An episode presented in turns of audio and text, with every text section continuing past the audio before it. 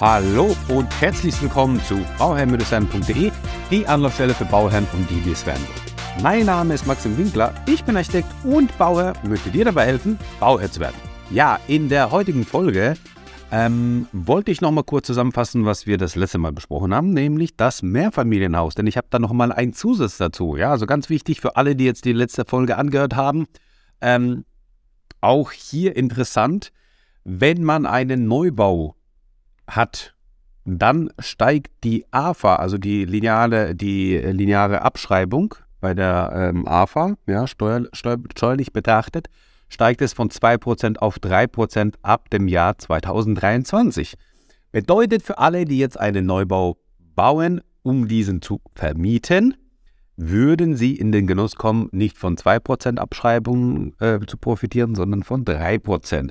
Eine Anhebung um ja, 50 Prozent ist ja schon mal was und auf jeden Fall ist, wird es sich auch merkbar ähm, auf die Steuern auswirken. Ja, also das ist auf jeden Fall ein sehr, sehr guter Punkt. Vor allem beachte dabei äh, nochmal dieser Zusatz, ja, dass man, ich bin kein Steuerberater, aber einfach, dass man das auf dem Schirm hat. Ähm, wenn ihr jetzt euer Haus gebaut habt, eine Wohnung gehört euch, die anderen Wohnungen sind vermietet, der Teil, der euch gehört, der Teil wird davon nicht berücksichtigt der Teil, der vermietet wird, der wird davon berücksichtigt und dann ähm, hat man hier drauf eine Abschreibung. Ja, man kann das Ganze, das ist jetzt nochmal so ein kurzer Zusatz zu der letzten Folge, man kann das Ganze natürlich auch nochmal so steuerlich gestalten, dass ich beispielsweise mit einer, ähm, mit einer vermögensverwaltenden GmbH oder allgemein mit einer Gesellschaft mir das Mehrfamilienhaus baue und dieses Mehrfamilienhaus miete ich dann privat an.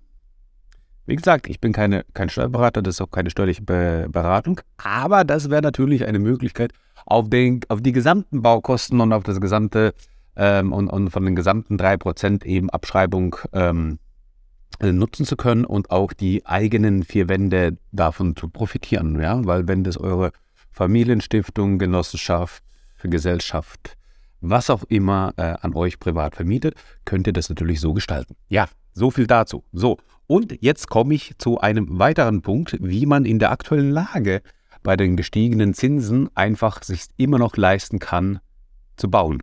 Und ähm, das Hauptcredo dabei ist ja Umdenken. Ja, Umdenken macht Sinn und Umdenken sorgt dafür, dass wir vielleicht uns dann doch ein Traumhaus leisten können. Also legen wir los. Und zwar ist das jetzt etwas, was für viele vielleicht ein Punkt ist, der nicht in Frage kommt. Der Punkt, der vielleicht für viele unmöglich ist. Und äh, wo sich vielleicht der ein oder andere sagen wird, ja Max, wie kannst du sowas nur anbringen? Aber nichtsdestotrotz möchte ich halt sagen, dass es halt etwas ist, was trotzdem für den einen oder anderen interessant sein kann, weil er vielleicht daran noch gar nicht gedacht hat. Viele haben ja einfach nur das äh, vor sich, wo sie wohnen und möchten dann in dieser Umgebung auch bauen. So, jetzt der, der Punkt ist, äh, der Gedanke ist hierbei ist, einfach zu sagen, hey, was passiert, wenn ich weiter wegziehe? Wenn ich in ein anderes Bundesland ziehe, wenn ich in einen anderen Umkreis ziehe, wenn ich in einen anderen Landkreis ziehe, was passiert dann? Ja? Habe ich da vielleicht attraktivere Grundstückspreise? Habe ich da vielleicht attraktivere Einkaufspreise, was ein Quadratmeter Grundstück anbelangt? Habe ich da andere Vorteile? Ich kann jetzt beispielsweise hier von unserem Beispiel äh, ähm, oder Standort berichten. Ja, ich wohne selbst in Baden-Württemberg. Zwischen ähm, Karlsruhe und Heidelberg bin ich daheim. Deswegen alle, die irgendwie Lust haben, da ähm, äh, oder ein Projekt haben, gerne bei mir melden. Ja, wie gesagt, äh, deutschlandweit bieten wir Leistungsphase 1 bis äh, 4 oder auch bis 5 an, also Genehmigung oder auch die Ausführungsplanung. Aber ähm, hier in, in, der Region dann auch gerne weiter Leistungsphasen. So, das war ein kurzer Exkurs. Jetzt geht's weiter. Also, wie gesagt, Baden-Württemberg, ja, und angrenzendes äh, Bauland, äh, nicht Bauland, sondern ein angrenzendes Bundesland ist halt eben die Rheinland-Pfalz. So, und in der Pfalz ist es so, dass man äh, jetzt, wenn man Badener ist und in die Pfalz ziehen will, dann äh, schüttelt es äh, die meisten Badener erstmal richtig durch, weil die das gar nicht wollen. Ja? Und das müsste man einfach ablegen, so dieses, ähm, diesen äh, Regionalstolz oder ich weiß nicht, wie man das nennt. So. Ähm, wenn man, wenn es schafft, das abzulegen und wenn man einfach mal ganz nüchtern die, die, die, die Sachen betrachtet und sich dann anschaut, okay, in der Pfalz, da ist es halt dörflicher, ja, da ist es halt, äh, also noch dörflicher als bei uns hier auf dem Dorf, ähm, ist es da halt noch dörflicher. Ich bin angewiesen auf mein Auto, klar, okay, habe ich sowieso zwei, äh, weil, weil ich es für die Familie brauche vielleicht, aber da bin ich tatsächlich darauf angewiesen. Es ist dörflicher, es ist, äh, ähm, ja, man hat aber schöne Weinberge, man hat guten Wein, man hat äh, Bauern und vom Bauern kriegt man da gutes Gemüse und Obst direkt vom Bauern, Eier und so weiter. Ja, das wären so die Vorteile und gleichzeitig hat man auch einen riesen Vorteil, weil man beispielsweise in, ähm, in der Pfalz keine Kindergartengebühren hat. So, und wenn man sich mal überlegt, dass eine junge Familie, die jetzt äh, zwei Kinder hat, und monatlich, äh, also bei uns, ich weiß nicht, wie es bei euch ist, bei uns äh, bis drei, also unter drei bis drei Jahre kostet ein Ganztages-Kita-Platz äh, 750 Euro. 750 Euro, ihr habt euch nicht verhört, 750 Euro bis drei Jahre. Okay, das heißt, wenn du das Kind mit einem Jahr oder eineinhalb Jahren abgibst, zahlst du eineinhalb oder zwei Jahre diese 750 Euro für eine Ganztagesbetreuung, ja. Ähm, Danach geht es weiter. Danach zahlst du 200 bis 300 Euro für die Halbtagsbetreuung. Ja. 200 bis 300 Euro für die Halbtagsbetreuung. Jetzt sage ich mal, jetzt, jetzt nehmen wir mal, äh, du zahlst 200 Euro für ein Kind ab drei bis sechs. Jetzt hast du zwei Kinder, dann zahlst du halt hier schon mal 200, also bei 200 Euro wären es halt 400 Euro monatlich, beziehungsweise bei ähm, 250 Euro wären das halt 500 Euro. So, und jetzt hast du aber die Situation vielleicht, dann hast du ein Kind im, in der Kita, zwei Jahre lang äh, mit 750 Euro und ein Kind äh, in, der, in der Ganztagsbetreuung ab drei Jahre, da bist du auch irgendwie bei 350 oder 400 Euro. Ähm, zahlst du irgendwie, ja, also roundabout 1000 Euro zahlst du für die Betreuungskosten für dein Kind. Ja, äh, eine gewisse Zeit äh, 1000 Euro, dann wächst das eine Kind raus, dann bist du irgendwo bei ähm, ja, bei 800 Euro, wenn es ganztags ist, wenn es nicht ganztags ist, sind wir irgendwo bei 400, 500 Euro.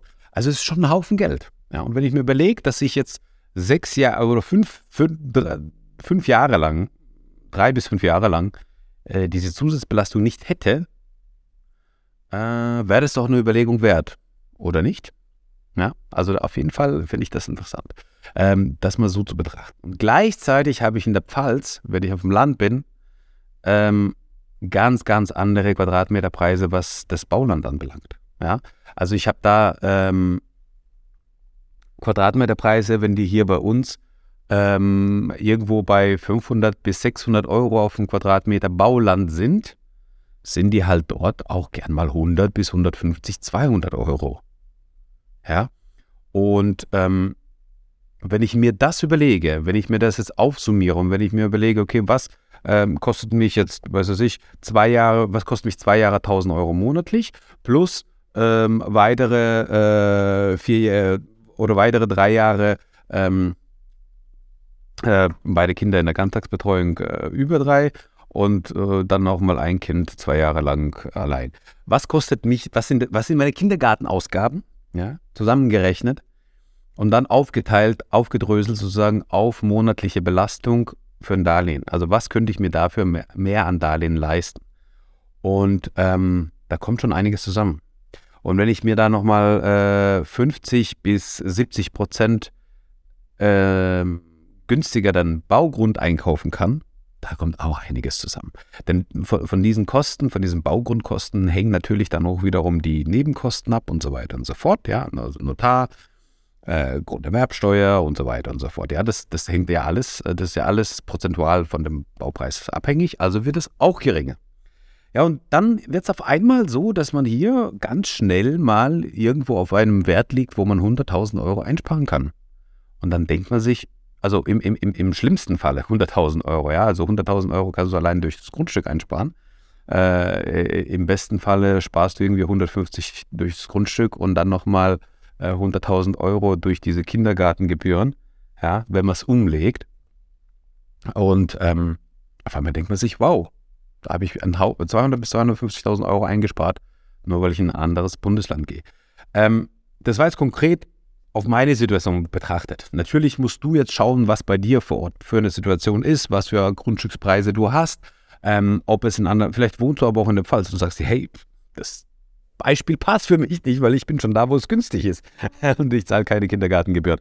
Dann äh, ist es natürlich ein Beispiel, was, was für dich in dem Fall nicht zutrifft. Aber nichtsdestotrotz, es ist einfach so, dass du ähm, Haufen Geld sparen kannst, wenn du einfach anders, also woanders hingehst. Und für viele schließen es halt von vornherein aus und sagen, nein, sowas kann ich mir nicht vorstellen, nein, sowas äh, wird es bei mir nicht geben.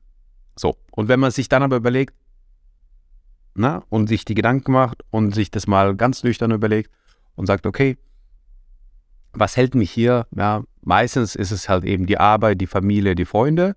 Und dann, dann, dann kann man sich überlegen, okay, Arbeit, okay, ich bin sowieso irgendwie drei Tage im Homeoffice oder ich kann bis zu drei Tage in Homeoffice bleiben. Ähm, wieso nicht? Das wäre kombinierbar. Ja, wenn ich dann nur noch zwei Tage äh, 15 Kilometer oder 20 Kilometer mehr fahren würde, mein Gott, so ist es halt. Und ähm, wenn man solche Gedanken sich einfach mal äh, durchspielt, dann merkt man, glaube ich, relativ schnell, okay, das wäre auch eine Möglichkeit. Und ich hoffe, ich habe mir, ich habe dir mit dieser Folge einen Impuls geben können und ich hoffe, ich habe mir, ich habe dir äh, mit dieser Folge nochmal einen, einen neuen Denkansatz geben können, den du so vielleicht nicht hattest. Wenn das der Fall war, dann würde es mich sehr, sehr freuen, wenn du die Folge auch weiterhin teilen würdest. Ähm, und ja, anderen davon berichten. Schau gern bei mir auf Instagram vorbei und immer dran denken, Bauherr zu werden, schau rein, der Bauherr Ciao, dein Max.